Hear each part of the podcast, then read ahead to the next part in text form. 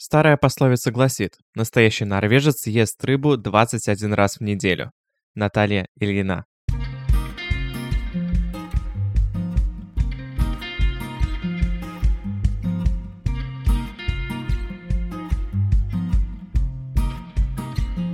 Добро пожаловать в подкаст «Страну к столу». Подкаст, где я рассказываю все самое уникальное о странах мира, их культуру, устройство, географию и многое другое. Представьте, будто вы пришли в ресторан на первую встречу с незнакомцем, но это не человек, а целая страна. Вы наверняка многое о ней не знаете. Что вы у нее спросите? Кто проживает в этой стране или что в ней едят? Про политику или про экономику? Вопросы могут быть самые разные, поэтому я собрал их всех в одном подкасте и сейчас постараюсь максимально широко на них ответить. Меня зовут Олег Яшков, и сегодня наш гость Норвегия. Спасибо вам за подписку на этот подкаст и спасибо вашим друзьям за то, что ждут, пока вы поделитесь с ними этим эпизодом. А в описании вы найдете ссылку на Patreon, где я выкладываю крутейшие бонусные эпизоды страны Ветландии.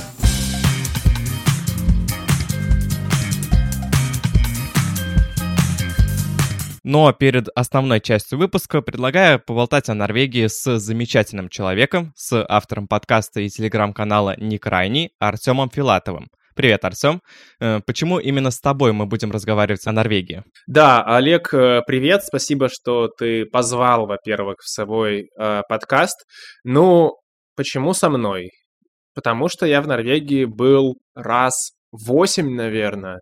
И я трижды пересекал Норвегию с севера, нет, с юга на север, то есть от столицы, от Осло до тех мест, которые считаются уже за полярьем, за полярным кругом. Это Тромсё, это Киркенес, то есть самый-самый север Норвегии.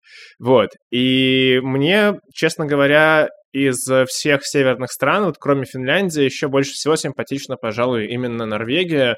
И знаю я ее, опять же, кроме Финляндии, помимо Финляндии, вот Норвегию я знаю лучше всего, и с удовольствием с тобой, с твоими слушателями поделюсь вот тем, что знаю, тем, что видел и тем, что помню. Угу, это прекрасно. Я вот знаю Норвегию только по выпускам Птушкина.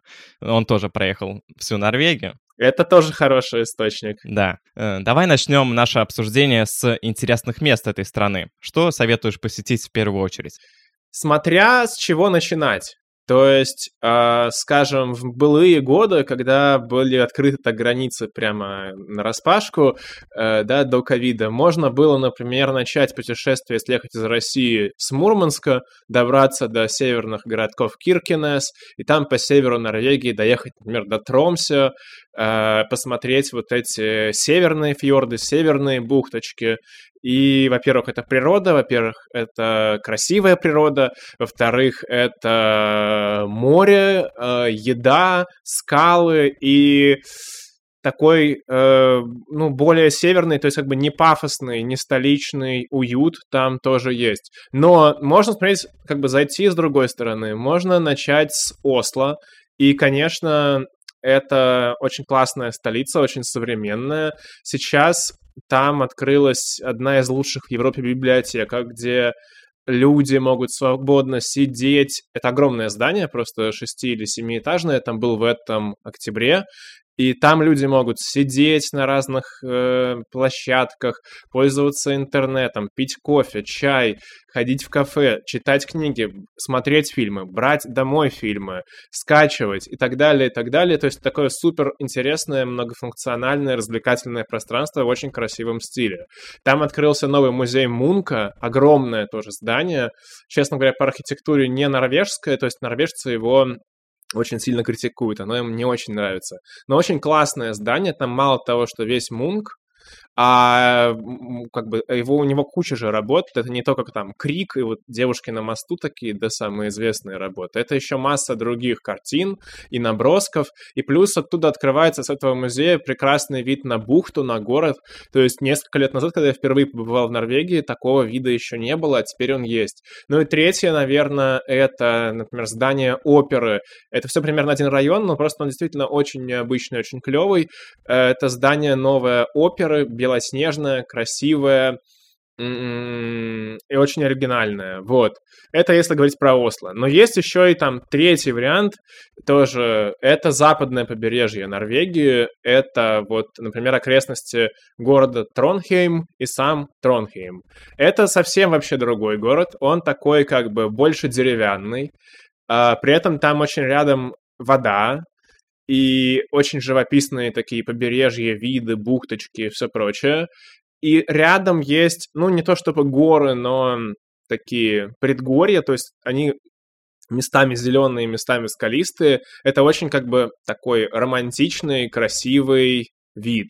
Вот. То есть и там, в общем, кстати, кстати, не очень холодно. А ты, может быть, бывал на каких-нибудь горах? Хайкинг делал? Нет, вот в Норвегии точно такого не было. Я, знаешь, когда был в городке Тромсё, это вот город за полярным кругом, я поднимался там на местные скалы. Ну, как сказать, поднимался на скалы. Просто там есть несколько улиц в городе, которые идут на самый верх, на самый верх, и там открывается классный совершенно вид на фьорд. Правда, вот совершенно потрясающий вид.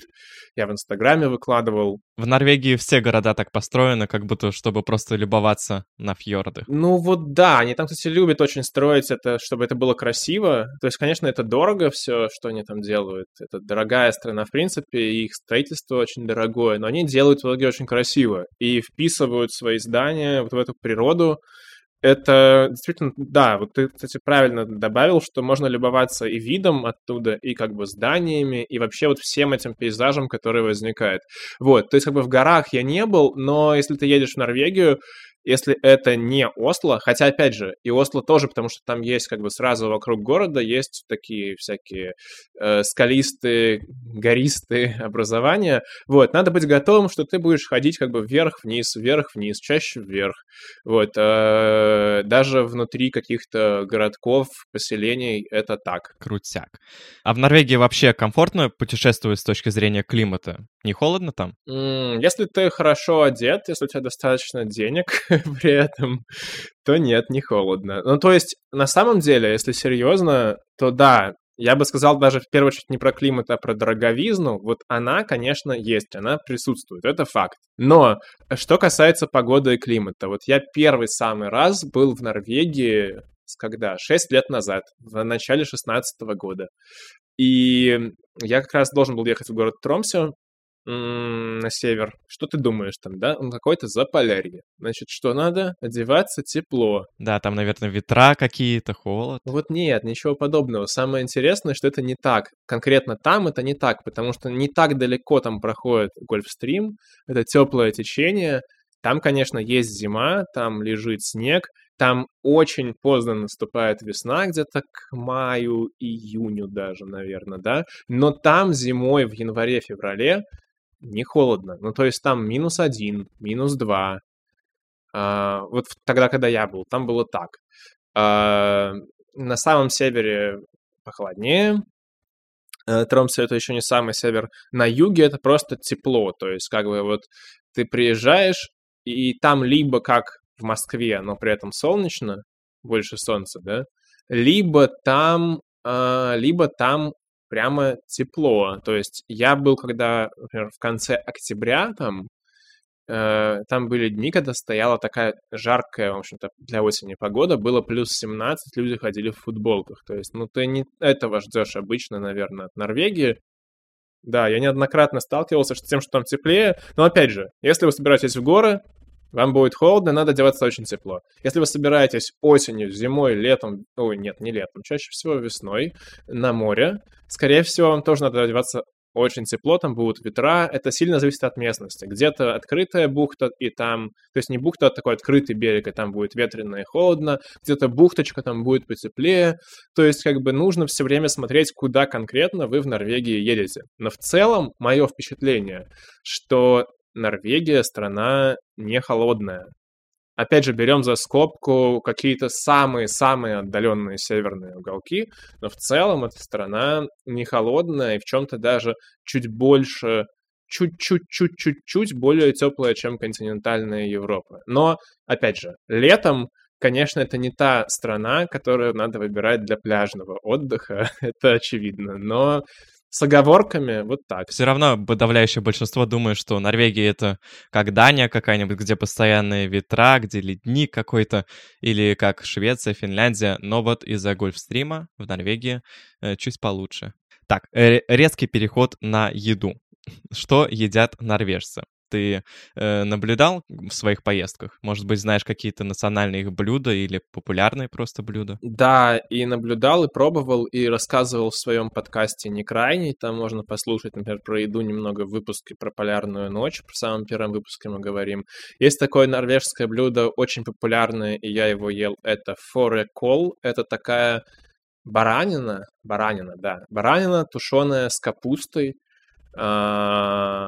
и как бы это не голубцы, как у нас, да, а вот именно куски мяса, куски костей, капуста.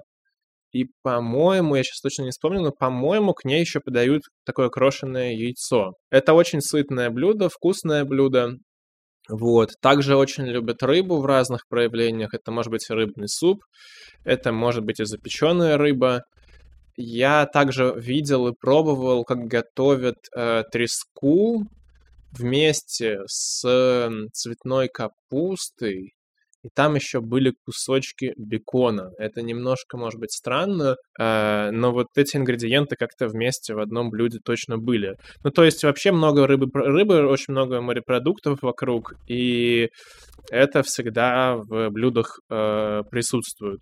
Какие-то более оригинальные там варианты тоже были, но я сейчас уже не припомню. Вот меня больше всего там интересовала, наверное, рыба рыба, да. Спасибо тебе, Артем, огромное за твой рассказ, твой, твой опыт. Это очень ценная информация. Э, я обязательно оставлю ссылку на твой подкаст и телеграм-канал «Не крайний» в описании к этому эпизоду. В своем подкасте Артем рассказывает про север России и Европы. Очень интересно. Да, спасибо тебе, Олег, э, за то, что пригласил. И если будет возможность, э, поезжайте в Норвегию. Опять же, это не реклама, это я искренне говорю, что стоит посетить.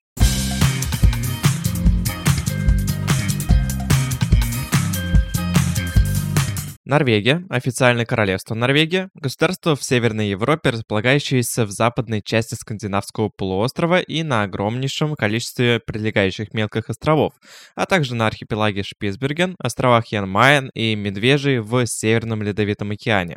Заморской территорией Норвегии является остров Буве в южной части Атлантического океана. Столица Норвегии – город Осло. По территории страна занимает 67 место в мире, население составляет 5 миллионов 400 тысяч человек.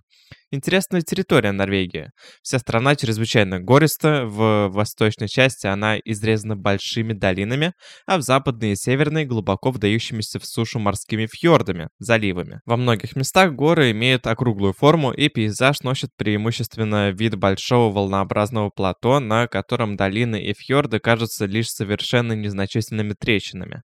Самая северная местность материковой Норвегии называется Финмарк, восточная часть которой граничит с Россией, омывается бурными волнами Северного Ледовитого океана.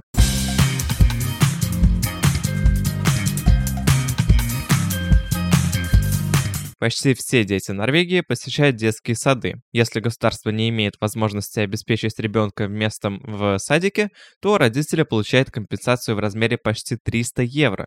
Воспитатели не занимаются обучением дошкольников, образованием на данном этапе должны заниматься родители.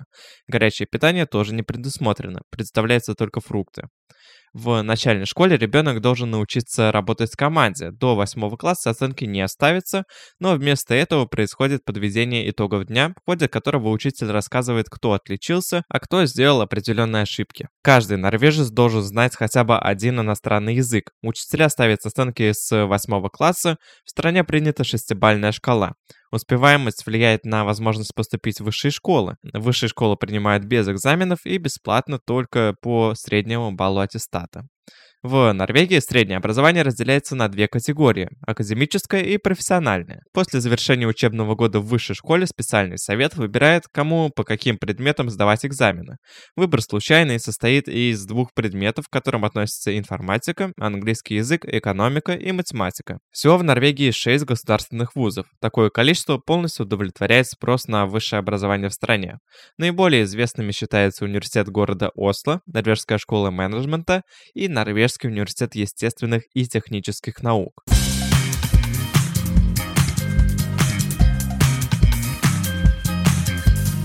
Норвегия имеет развитую смешанную экономику со значительной долей государственного сектора в стратегических отраслях.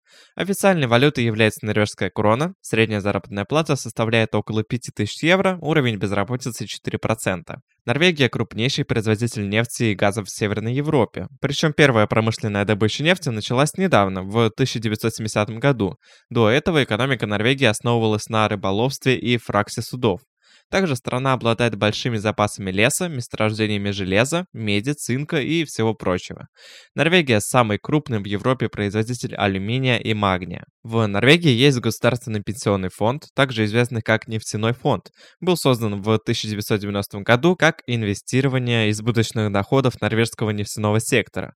Сейчас стоимость его активов составляет 1 триллион 300 миллиардов долларов, что делает его крупнейшим в мире национальным фондом благосостояния. Из фонда на каждого норвежского гражданина приходится около 237 тысяч долларов. А вообще, Норвегия самая дорогая страна в мире после Швейцарии. Зарплаты там большие, но и налоги и цены огромные. Поэтому, если соберетесь в Норвегию, то хорошенько рассчитайте свои финансы.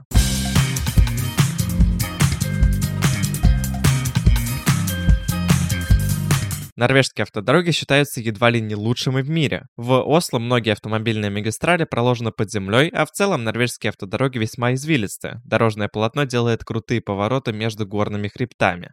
Автобусное сообщение в Норвегии развито очень хорошо. Сеть автобусных маршрутов связывает все большие города страны друг с другом и с самыми маленькими населенными пунктами, с аэропортами и паромными терминалами. Сеть железных дорог Норвегии состоит из пяти расходящихся из Осло направлений. По ходу следования поездов имеется 775 туннелей и более 3000 мостов.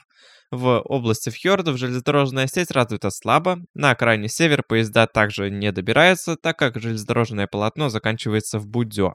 Поэтому для того, чтобы добраться на север на поезде, нужно сделать большой крюк через соседнюю Швецию. Конечно, сеть водного транспорта в Норвегии развита очень хорошо. Экспресс-катера и автомобильные паромы соединяют практически все города и поселки на побережье, а также крупные и мелкие острова. В районах фьордов работает много паромов, которые перевозят ежедневно кучу машин.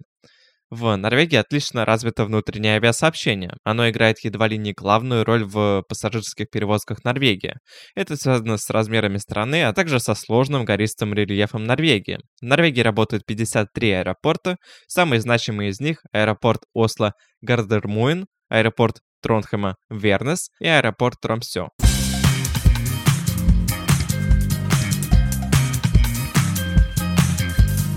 Норвегия – унитарное государство, основанное на принципах конституционной монархии и парламентской демократии. Король является главой государства и исполнительной власти. Королем Норвегии с 1991 года является Харльд V. Высшая законодательная власть в стране принадлежит парламенту, Стортингу, состоящему из 169 депутатов. Помимо основного парламента существует и Саметинг, высший орган народности Саамов, в который также проводятся выборы. Основными задачами Стортинга является контроль над работой правительства, принятие бюджета и издание законов. Для облегчения организации работы депутаты объединяются во фракции, членство в которых не обязательно. Стортинг избирается раз в 4 года путем всеобщего голосования по пропорциональной избирательной системе. Исполнительная власть в стране принадлежит правительству, глава правительства – премьер-министр, которым становится лидер, победивший на выборах в парламент партии. Территория Норвегии разделяется на 11 фюльке, э, губерний, которые в свою очередь делятся на 356 коммун. Флаг Норвегии. Он представляет собой красное прямоугольное полотнище с синим скандинавским крестом в белой окантовке. Не запутайтесь. Скандинавский крест — это тот, у которого вертикальная крестовина смещена в сторону древкового края флага. Сочетание красного, белого и синего цветов на флаге следует за французским триколором, который во времена принятия флага считался символом свободы. Но вообще интересный факт, что чтобы получить норвежский флаг, надо всего лишь соединить флаги Дании и Финляндии. А еще крайне похожие флаги имеют бывшие территории Норвегии, Исландия и Фарерские острова.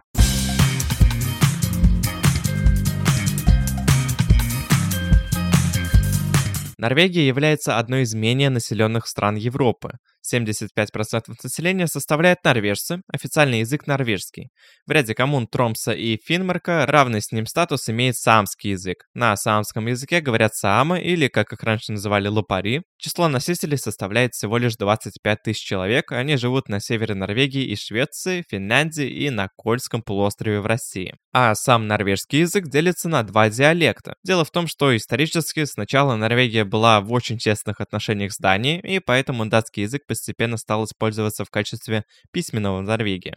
Но в 19 веке норвежцы озаботились этим и начали думать над своим языком. В настоящее время из-за всего этого в норвежском языке есть два диалекта. Букмол, книжный язык, который идет от датского, и нюножк, новый норвежский язык. Второй используют в устной речи и потихоньку переходят на него в письме. Норвежцы с виду самый обычный народ. В меру вежливые, сдержанные, стильно одетые. Но стоит копнуть чуть поглубже, как можно обнаружить, что их жизнь подчинена массе странных правил. Вот с чем можно столкнуться в Норвегии. Там считают недопустимым без веского предлога заговорить с незнакомцами в парках, э, транспорте, магазинах или даже садиться рядом с чужим человеком в автобусе. Еще норвежцы помешаны на идее о том, что они должны приносить максимальную пользу обществу. Поэтому местные стремятся найти работу сразу по окончании университета и, в общем-то, если у них есть свободное время, то всегда что-нибудь делать ради общества. Но главная любовь норвежцев – это любовь к природе. И доказывать ее постоянно нужно каждую неделю. Вот почему с наступлением выходных местные города пустеют. Норвежцы запирают свои квартиры на ключ, берут родню, удочки, еду и отправляются в глухомань, подальше от цивилизации, поближе к сырости, неудобствам и красоте. А еще в Норвегии не принято выделяться, поэтому шикарных особняков, дорогих суперкаров и помпезных интерьеров там нет от слова совсем. Сплошные велосипеды и хорошо знакомый миру сдержанный скандинавский стиль в интерьерах.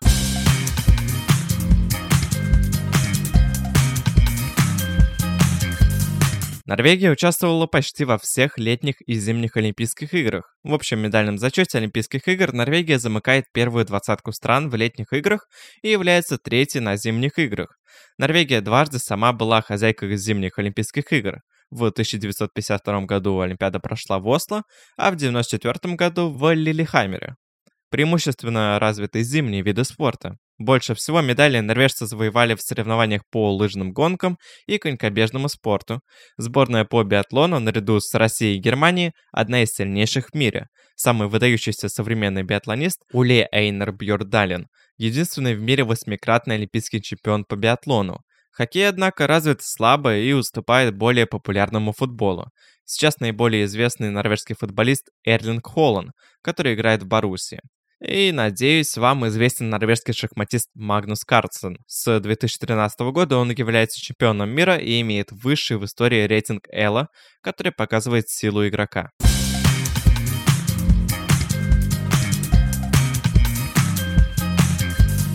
Ох, Норвегия, да-да-да, это, кстати, была заключительная страна э, скандинавская, европейская скандинавская страна, северная, северная, зимняя, зимняя. Ну, кстати, в Норвегии не так уж и холодно по сравнению со Швецией и Финляндией, потому что там гольфстрим, да. Не стоит про это забывать, что в Норвегии не так уж и холодно. Но это была заключительная зимняя страна. Зимняя, которая в 2022 году у меня в подкасте выходит, да. Э, сейчас у меня на календарике 28 февраля. Вот, записал про Норвегию. Сейчас выложу. А вы уже слушаете. В общем, про саму Норвегию. Страна замечательная, страна красивейшая, страна природнейшая. Там э, люди ценят и сохраняют природу. И, конечно, Я бы там хотел побывать погулять по всем этим горам, позабираться там на эти скалы, э, на лодке поплавать по озерам, по рекам, по фьордам и походить по музеям норвежским. Это все очень круто. И надеюсь, э, вы тоже этого хотите. Обязательно напишите свое мнение в комментариях блога, в Инстаграме или Телеграме. Ссылка в описании. Если вам понравился этот эпизод и вы хотите узнать больше нового о других странах мира, то подписывайтесь на подкаст «Страну к столу», ведь в следующем эпизоде мы э, погрузимся в такую страну, как Нидерланды. Там будет коллаб с э, урбанистами и с градостроителями. Два мужика будут рассказывать про то, как строят города в Нидерландах. Получилось очень интересно. Ну и еще подписывайтесь на Patreon. Там выходят крутейшие бонусные эпизоды страны Ветландии, в которых э, я и комьюнити патронов строят целый город. Просто настоящий город воображаемый. Все получается очень круто. Все мы это обсуждаем в чате закрытом страноведов и очень теплая компания. Давайте переходите по ссылке, все у вас там описано, как что делать. Говорил Олег Яшков, до скорых встреч!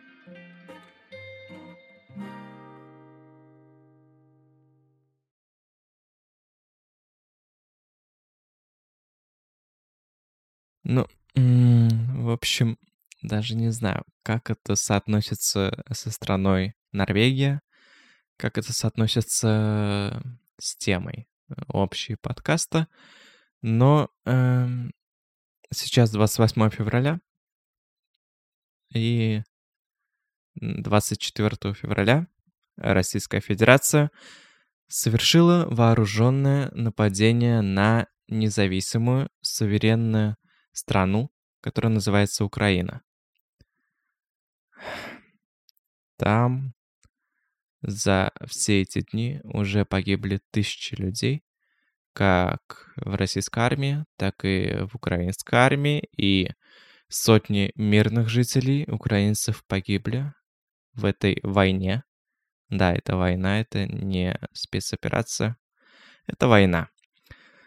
Там э, разрушены уже города, мирные жилые дома, разрушенная инфраструктура, и в России, э, на Россию наложена огромная куча санкций. Доллар и евро улетели в небеса, рубль упал на самое дно. Центральный банк пока пытается что-то там поддерживать, но, по-моему, скоро у него сила закончится. Почему э, один человек в Кремле эти времена решил начать, поддержал это решение или сам э, захотел напасть на Украину и тем самым подвергнуть опасности как народ Украины, так и народ России, неизвестно, что у этого человека в голове и почему он 22 э, года находится у власти. Я надеюсь, что вы не не зомбированы, как это говорить, не зомбированы э, российским телевидением, российской политической пропагандой, которая проводится со стороны Кремля и действующей власти. Я надеюсь, что вы понимаете, что это война, которая идет сейчас, сейчас в Украине, э, в стране, в, котором, в которой проживает наш братский народ. Если вы белорус, то к вам это тоже относится, потому что с Беларуси в том числе совершилось нападение, и сейчас там, по некоторым данным, тоже формируются войска, которые отправят на Украину. Я надеюсь, что вы тоже все это понимаете.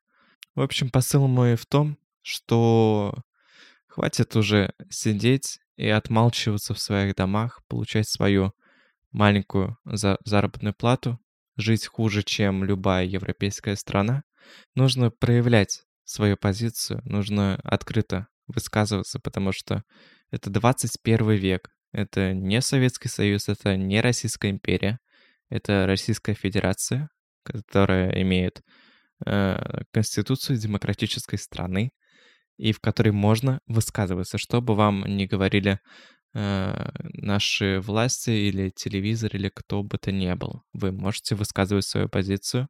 Вам нужно высказывать ее, чтобы ваша жизнь была лучше и чтобы другие люди не умирали, пока вы отсиживаетесь. Вот это мой посыл. Ради этого, да, я вот это все говорю.